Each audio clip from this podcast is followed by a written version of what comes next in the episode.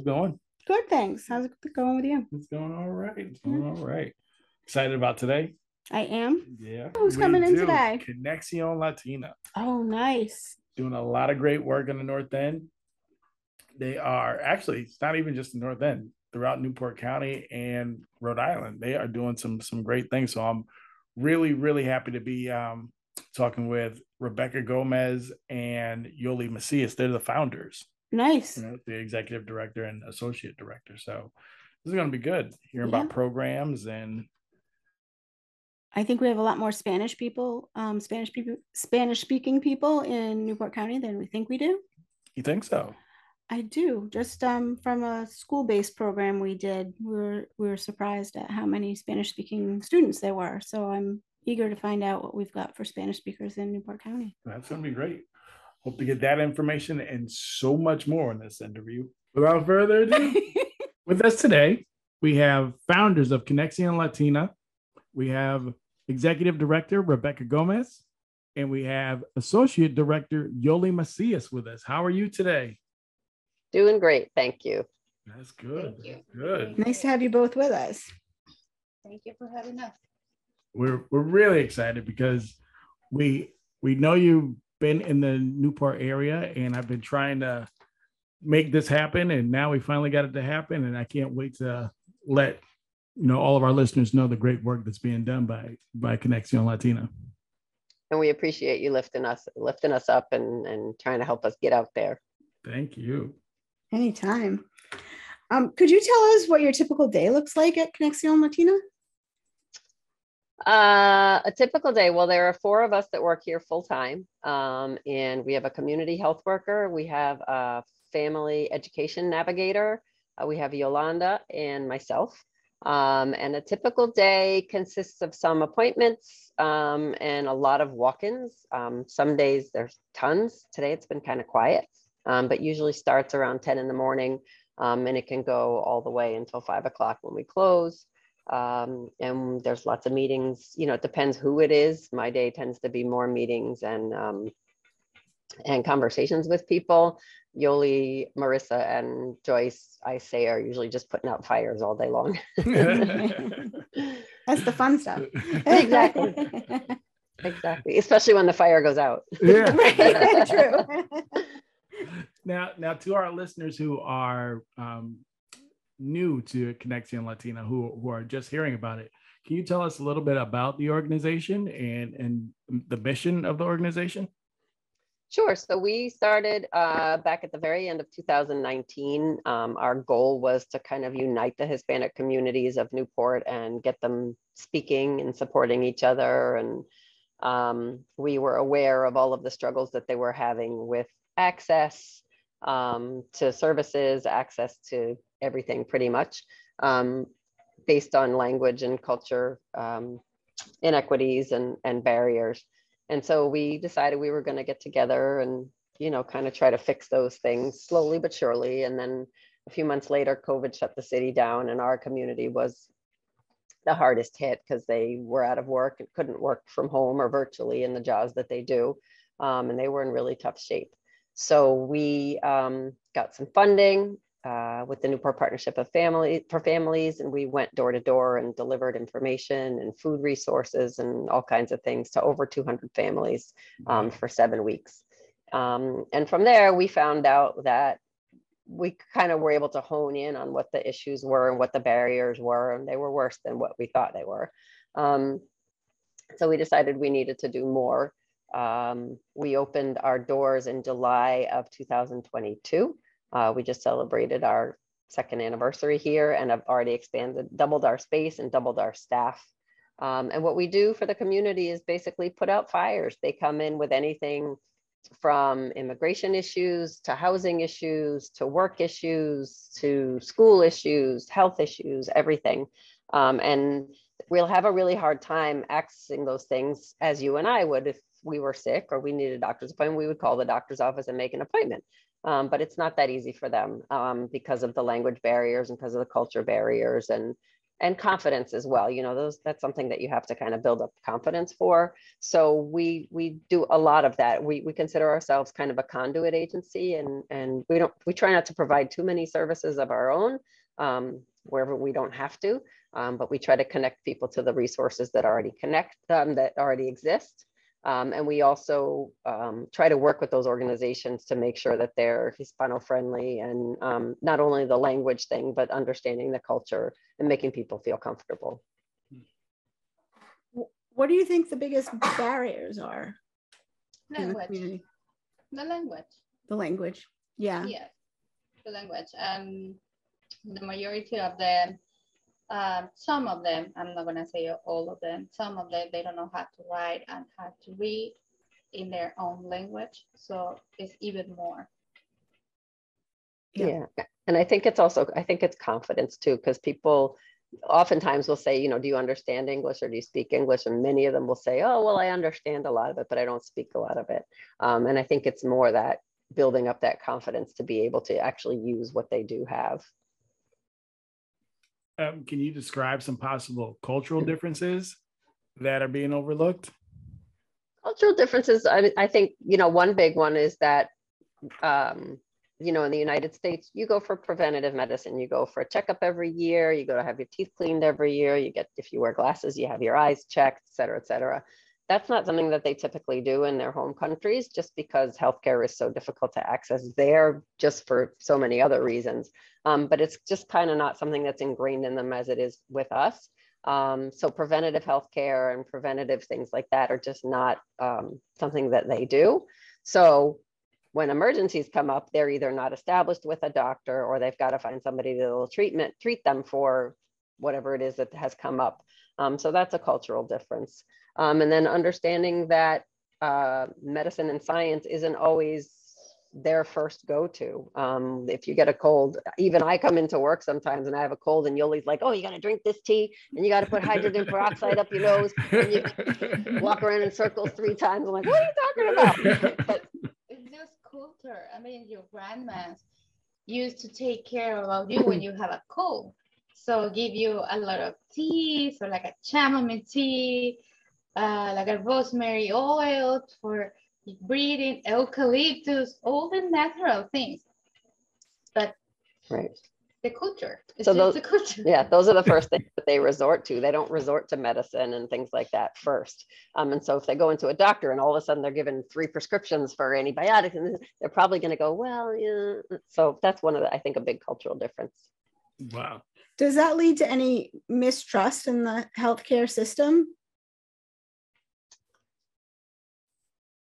Yeah, you think so? I guess it does. I guess it does. I mean, I think there's always, I think everyone has a little bit of mistrust in science. You know, it's a big kind of leap of faith.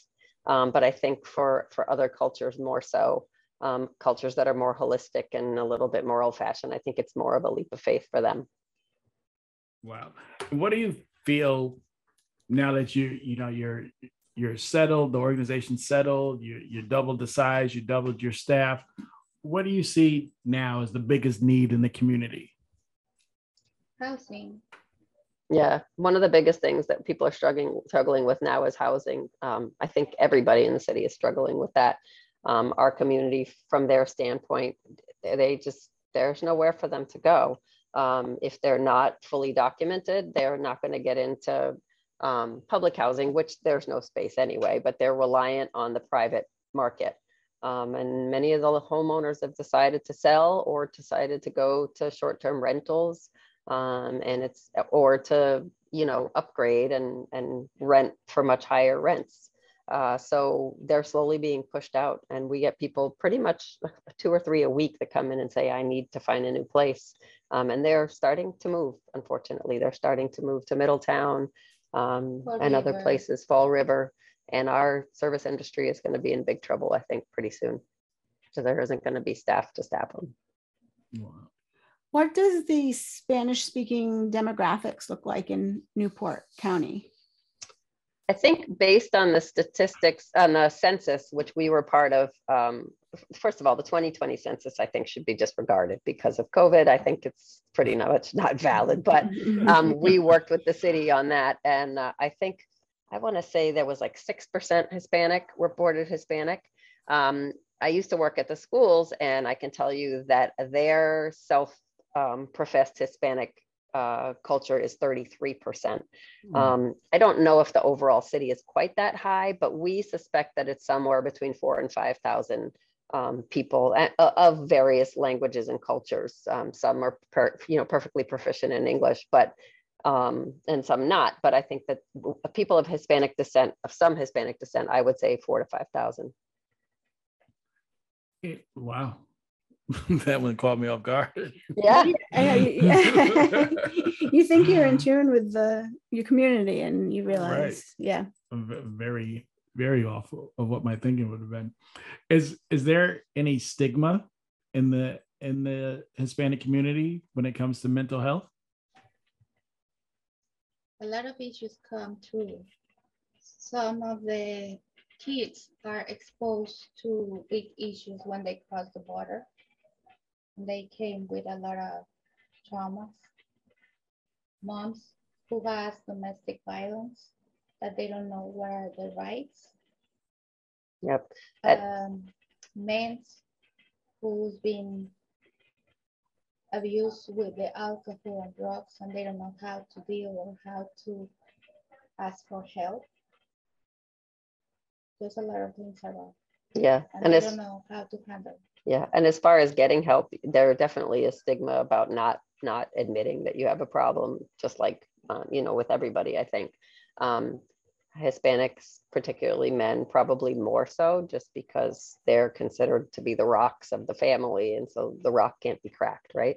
Um, and the other huge issue is that even if you know when they're ready to go look for some help, there's very very little resources um, as far as mental health um, and you know these, these their conditions get worse and worse which i think is something that's totally preventable um, if there was access to mental health. And it's not like people aren't trying um, to provide that help and provide those services. There just aren't enough clinicians and not enough psychologists and social workers et cetera that speak spanish um, and just like you were surprised at our demographic we talk to people all over the state all the time and they're like what do you got like five six hundred people down there we're like no um, so, you know, we're hoping that we can raise that issue. We're already working on some partnerships with other mental health organizations throughout the state.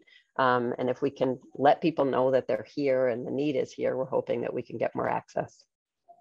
The the shortage of spanish speaking healthcare workers how do how do you feel that affects the community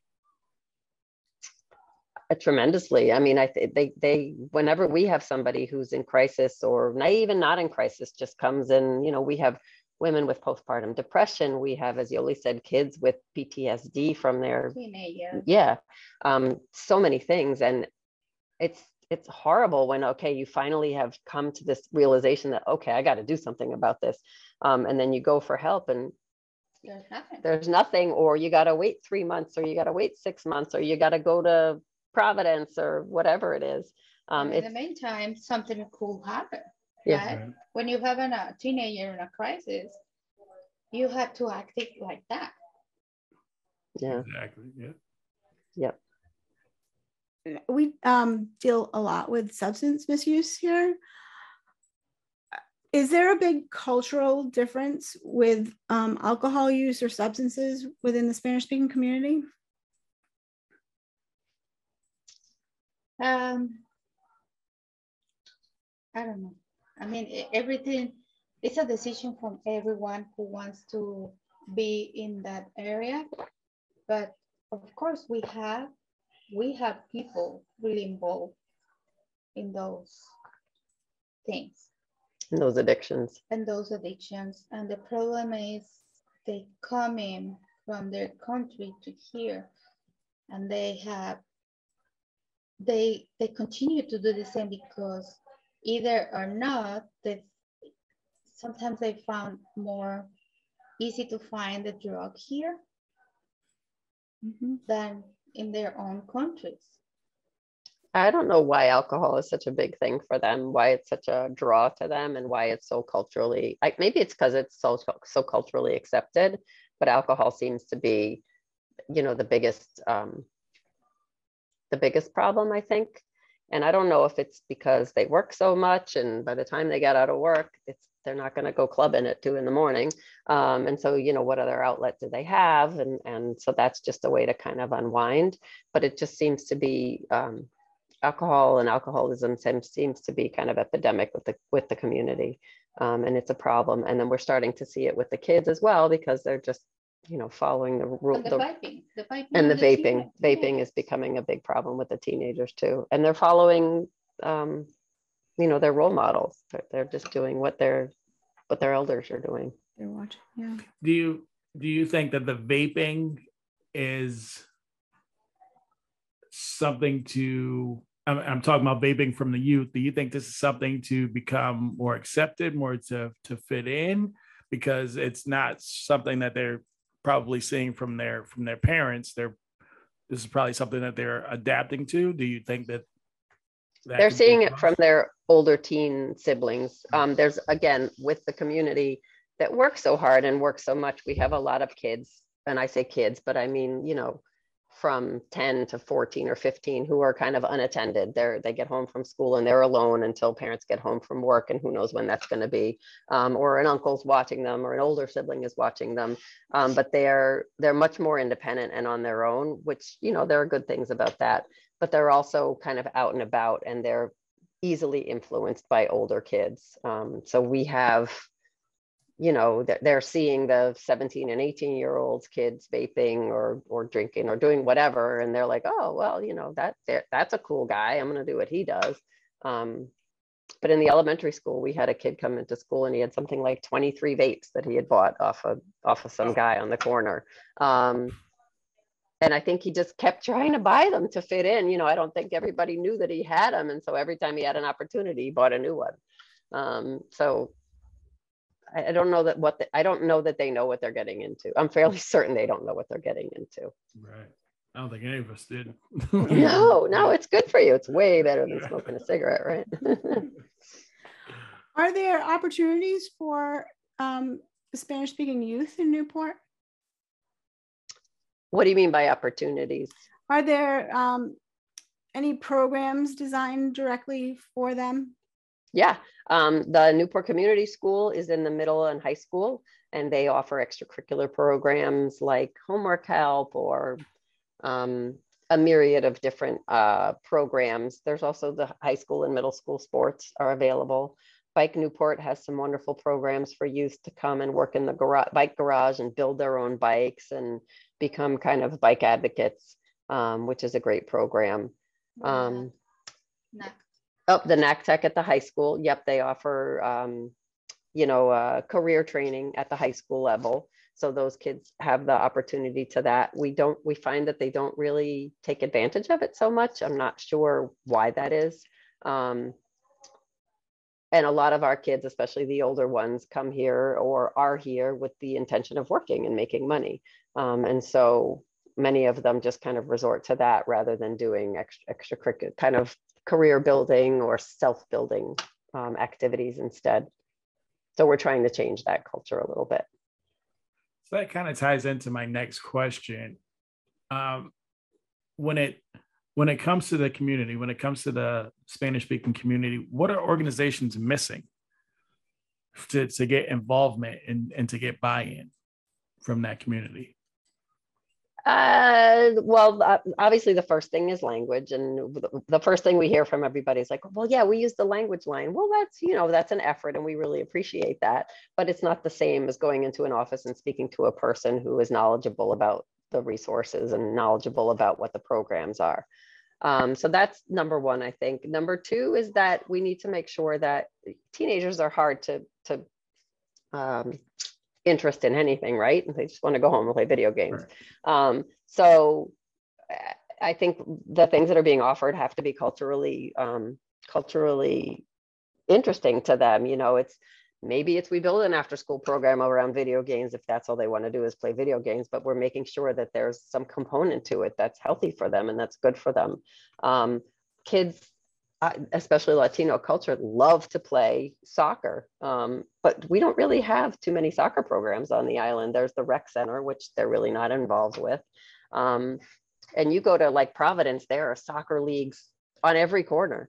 Um, and even other parts of the state, but for some reason there isn't one here. And I see kids at the Martin Luther King Center playing soccer on the blacktop, which is, you know, Wow. Dedication right there. Exactly. but they but they want to play and they live right in the neighborhood and that's a good place for them to go. But um, you know, I wish that there was a more organized soccer league that they could play in and and I think they'd be really good too. um, so I would probably should have asked you this in, in the beginning, but um, was there something that really got you um, motivated to start connecting Conexión Latina? So here's our story. We, I worked at the elementary school for many years doing family outreach. Yoli works as the secretary for the Hispanic community at St. Joseph's Church. So we know the community very well. We're very tied into them. They they came to us for everything, not only school or church related, but everything else. Do you know where I could go for this, that, or the other thing? Um, let's see. People were coming into the school to register for school, um, and having a really hard time. The registrar didn't speak Spanish. If I was available, they would call me, but I wasn't always available. They couldn't read the form in Spanish. So they translated, or in English. So they translated it to Spanish and thought that that fixed it. But guess what? That didn't fix it. Plus, it's, you know, it's a packet like this. Um, so we started to notice that people from the community were coming in with newly arrived folks to help them register. And we're like, oh, that's so nice. You're helping. That's really wonderful. We later find out found out that these people who were helping were charging like $250 to do a registration form, to fill out a registration packet. Um, $50 to do a notary stamp on something, whatever. It was crazy. And then a friend of ours is a teacher at the high school and she works with the Spanish kids. And one of the kids went had been out for about a week um, and went to her, brought her this letter and written in English. And please excuse my son. He was sick with whatever, and he's back now. Great. And she said, "Wow, this is really great, really well well written. Where did you get it? How did you write it?" He said, "Oh, we have this really good friend of ours, and he told us that." Um, if if we didn't write a letter saying why I was out of school, that I would get reported to um, to immigration and I would probably get deported. And he only charged us fifty dollars for the letter. And we're like, okay that's it yeah. that's the straw um, so that was really what we when we said okay enough we got to do something yeah. so we or when when the kids have to cross the border they have to fill out um, the reunification program that is totally uh, easy and they provide the information they charge for do that those papers like at $200 plus then the reunification request you to buy the ticket. They charge you to buy the ticket $200. And everything that you do is just send information and buy the ticket online. They don't know how to do that, but they charge you. Right. They charge you for each person. If the people bring three kids on the border, can you imagine? 600 wow. bucks. Yeah. So we that we started advocating it to the school department then. Uh, you know, the school department had been making some strides, and we really started advocating heavily and saying, okay, this this has to end. Um, you know, they tried to put a stop to helpers coming in with people and providing translation, and it's grown um, substantially over the past maybe three or four years, and they've really they've really done their best to step up to the plate. Um, there's more work to be done, but they've really made an effort, and um, I'm proud of the effort that they have made. Um, but that's it's citywide. You know, people need help all the time, and and some of them, you know, they just don't know where to go, so they go to the first person who offers to help. Um, and so that's that's what we're trying to, fix. How to deal with the things that happen around the murder that we have with there, a couple blocks from here. The murder. Family, they don't know how to handle the other person who, I mean, we've been dealing with a couple funerals. I mean, like a four. Yeah, we had a few people in the community who died, and the family had no idea what to do. And so we went through that whole process with them and set up funeral and shipping the body home and applying for victims compensation fund and you know they don't even think they don't even know that exists and that it, that they're eligible for it so i didn't even think about that right yeah Wow. Yep. That's got to be taxing. I mean, wow. yeah. Yoli usually handles those, and she she. I think we're going to build into her contract that she needs a couple of days off after every show yeah. because she just crashes. Yeah, I mean, I crash it, I cry with them and everything because it's it's it's hard. It's hard. Right. You kind of take on the family. Yes. At the same time, after everything happens, you you are part of the close friends. They trust you. They continue calling you with different things, minor things, of course, but after the biggest issue, you belong to your friend. You're Wow. part of your family here. You've helped them with a super important part of their life, so you've become part of their family. Right. Yeah. How do you build that trust with, with families and clients that come in, like from people who've, you know, been being told that this is the way to do it, and you got to pay two hundred dollars for this, or you have to pay fifty dollars for this, and you come in and you're like, "We're gonna do this," and it's gonna cost you no truth. money. How do you grab With that? the. With the truth.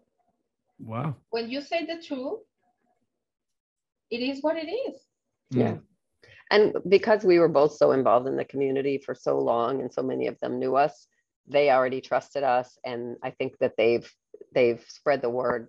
Um, and whenever somebody new arrives or they meet somebody else who needs somebody, they say, you know, go see Conexión Latina, they'll help you. Um, and we don't charge for any of our services. So um, I think that that's a start to it. But I think the relationships that we had and then the relationships that we built during COVID, I think um, really um, really kind of nailed it home for them and let them know that okay we're this is a safe place um, to come and we're going to do everything we can to help you uh, and we're going to you know we're going to treat you like you know the community members and the people that you are rather than treating you like oh you know here comes another person who doesn't speak english. How am i supposed to help them? Um, so that's our So goal. the- Tell us a story about the guy came that he's been receiving a message from some, I don't know who, who he has a kid and he's gonna kill him and. Yeah, we had a guy come in um, several weeks ago. His son was coming from Guatemala and he was coming the traditional route across the border. He would go into detention once he got across. Um, and he, the dad started getting messages saying, I'm a lawyer for immigration and you need to send such and such amount of money to get your son out of detention. And he kept getting the emails and getting the texts. I mean, text, text, text, text, text. And uh, finally, the guy said, okay, I'm not an immigration lawyer, but you need to send this amount of money or we're going to kill your son. Um, so they were pretending to have him, you know, as a hostage. Um, But in the meantime, they don't know where is the person who brings the kid. So there's a, a lack of time that they are crossing the border and they don't have cell phones, they don't have nothing until the immigration get them. So that was the time when these Mm. people catch the family. Right. So we um, reached out to the Guatemalan embassy in Mexico. Um, they were able to locate the kid who was in a detention center. He was not um, being held by kidnappers. Um, and I, it turns out I think he had lost his identification or lost his wallet while he was on the way, or somebody stole it from him. I don't know. Um, and these people were pretending to know who he was and calling his father and saying, "Yeah, we have him." Um, and so, working with the embassy, they told us, "Yep, he's in detention. He's actually being sent home in two days. He should be there in four days." And they heard nothing until four days later when the kid arrived home, and it was like, ah. Wow. um, but it's it's it can be wild, and it happens more than you can imagine. I bet.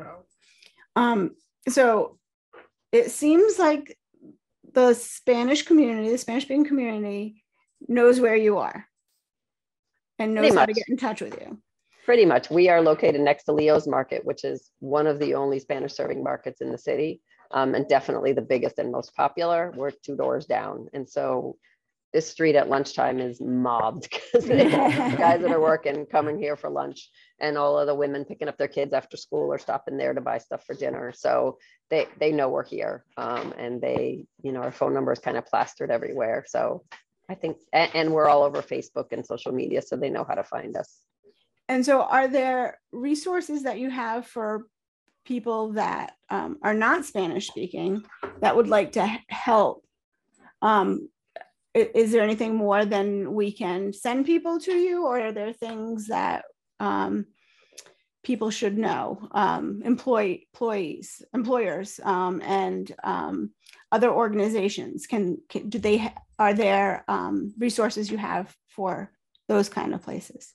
We're working on a campaign right now that we're hoping to kick off in a month or two for with employers throughout the city. Um, and we're we want to educate them about our services and what we do so that when their employees have issues, they can send them to us or they can direct them to us. Um, a few months ago, now maybe six months ago, we had a gentleman who was driving his riding his bike home from work at night and got hit by a car um, and didn't know what to, he went to, the hospital and then couldn't go to work for a few days. Finally, showed back up at work, and the manager called us, and she's like, "He doesn't know what to do, and I can't help him." Um, and so we helped him apply for financial assistance at the hospital. We helped him get a new bike. We hooked him up with a lawyer. You know, all all of these things.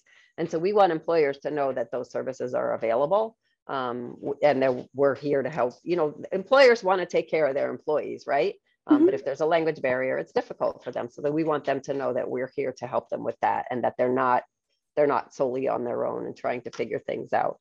Um, and then so we're making a little flyer specifically for clients so that their employers almost like an employee assistance program um, and they can give them to their employees and post them in the restaurant and they all know okay this is where i can go if you know i get sick for a week and i can't go to work or if i break my arm and I, whatever it is um, so we're working on that and that'll go out to organizations as well so that they can refer people to us. So I've a question organization wise, and I, I'm 100% guilty of this. Trusting the first translation of any documentation you get, like any resource that I, I've got, I've received, and then I said, okay, I need this translated, and then just trust that it's in proper language when it's not. What is because what, what, else are you going to do? exactly. Google Translate. what tip would you give an organization when they're trying to be culturally sensitive and and and have you know their resources in both English and Spanish to make sure that the the translation is is really accurate? What tip would you give an organization? That's hard. I mean, for, uh, the first thing that I always say to people is, or organizations or people who are trying to work with the Hispanic community, is that their effort is so appreciated. Just the fact that you've tried to translate this document or translate this flyer and open that program up to the community is so appreciated. Um, you know, people will walk up to members in the community and try to speak to them and in terrible Spanish, terrible broken Spanish, but it's so appreciated that they're actually making the effort. Um, so I would, number one, I would say thank you for that. Um, as far as proofing, you know, Google Translate works fairly well and it, kind, it gets the message across um, with the assumption that the person who's receiving it can read. Um, but I was, there was something that was published about like seniors in high school graduating or something like that.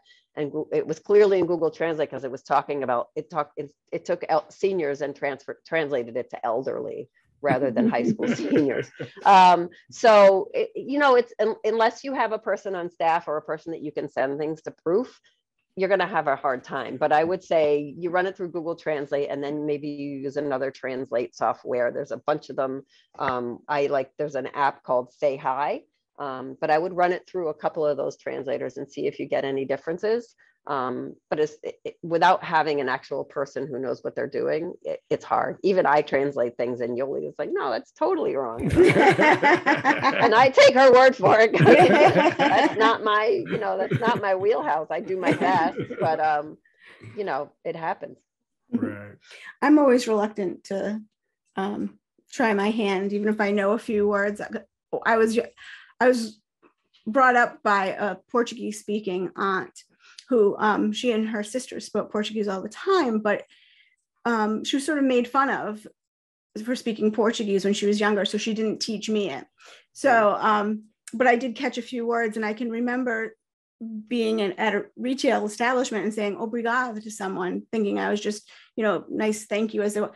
And they just began just speaking Portuguese to me, like, like I was, no, no, I'm sorry. That was it. That was my, yeah. you know, one one or out of 10 words that I know. so we hear I that all the time. It up especially, now. especially school teachers, they come in and they're like so proud of the Spanish that they've got and they'll speak to a parent and and the parent will be like, "Oh, she sees Spanish." And they're like, oh, "Wait, wait." Wow. This has been great. I've It learned so much. It has. It has been wonderful. Um, before we go, can you just give us your and our, our listeners your um, website and how can they connect? Phone Absolutely. and social Um, the- media. The best way to reach us and uh, the best way for the community to find us is Facebook. Um, we're at Conexión Latina Newport. Um, and we post opportunities there all the time. Um, we run classes, we run workshops, we connect people to other um, events happening in the community. So that's the best place to find out what's going on in the community. Our phone number is 401 585 8165 and we are located at 170 Broadway in Newport. Our website is www.clnewport.org, um, and that's more built for donors and funders and people, you know, non people who are not in the community who want to know what's going on with us and know how they can help and see what's happening. Um, we use WhatsApp uh, to communicate with families, um, so we put things on there as well. Um, but the best thing to do is check us out on Facebook or stop by and and and just say hi and see what's going on And I definitely recommend that the community do. I mean, for it's sure. great work that you're that you're doing. We really appreciate it. Thank you. Thank Thank, you, thank, you. Thank you both. Good to see you again. You're welcome. Bye-bye. Adios. Have a good one. Bye. you Bye. too.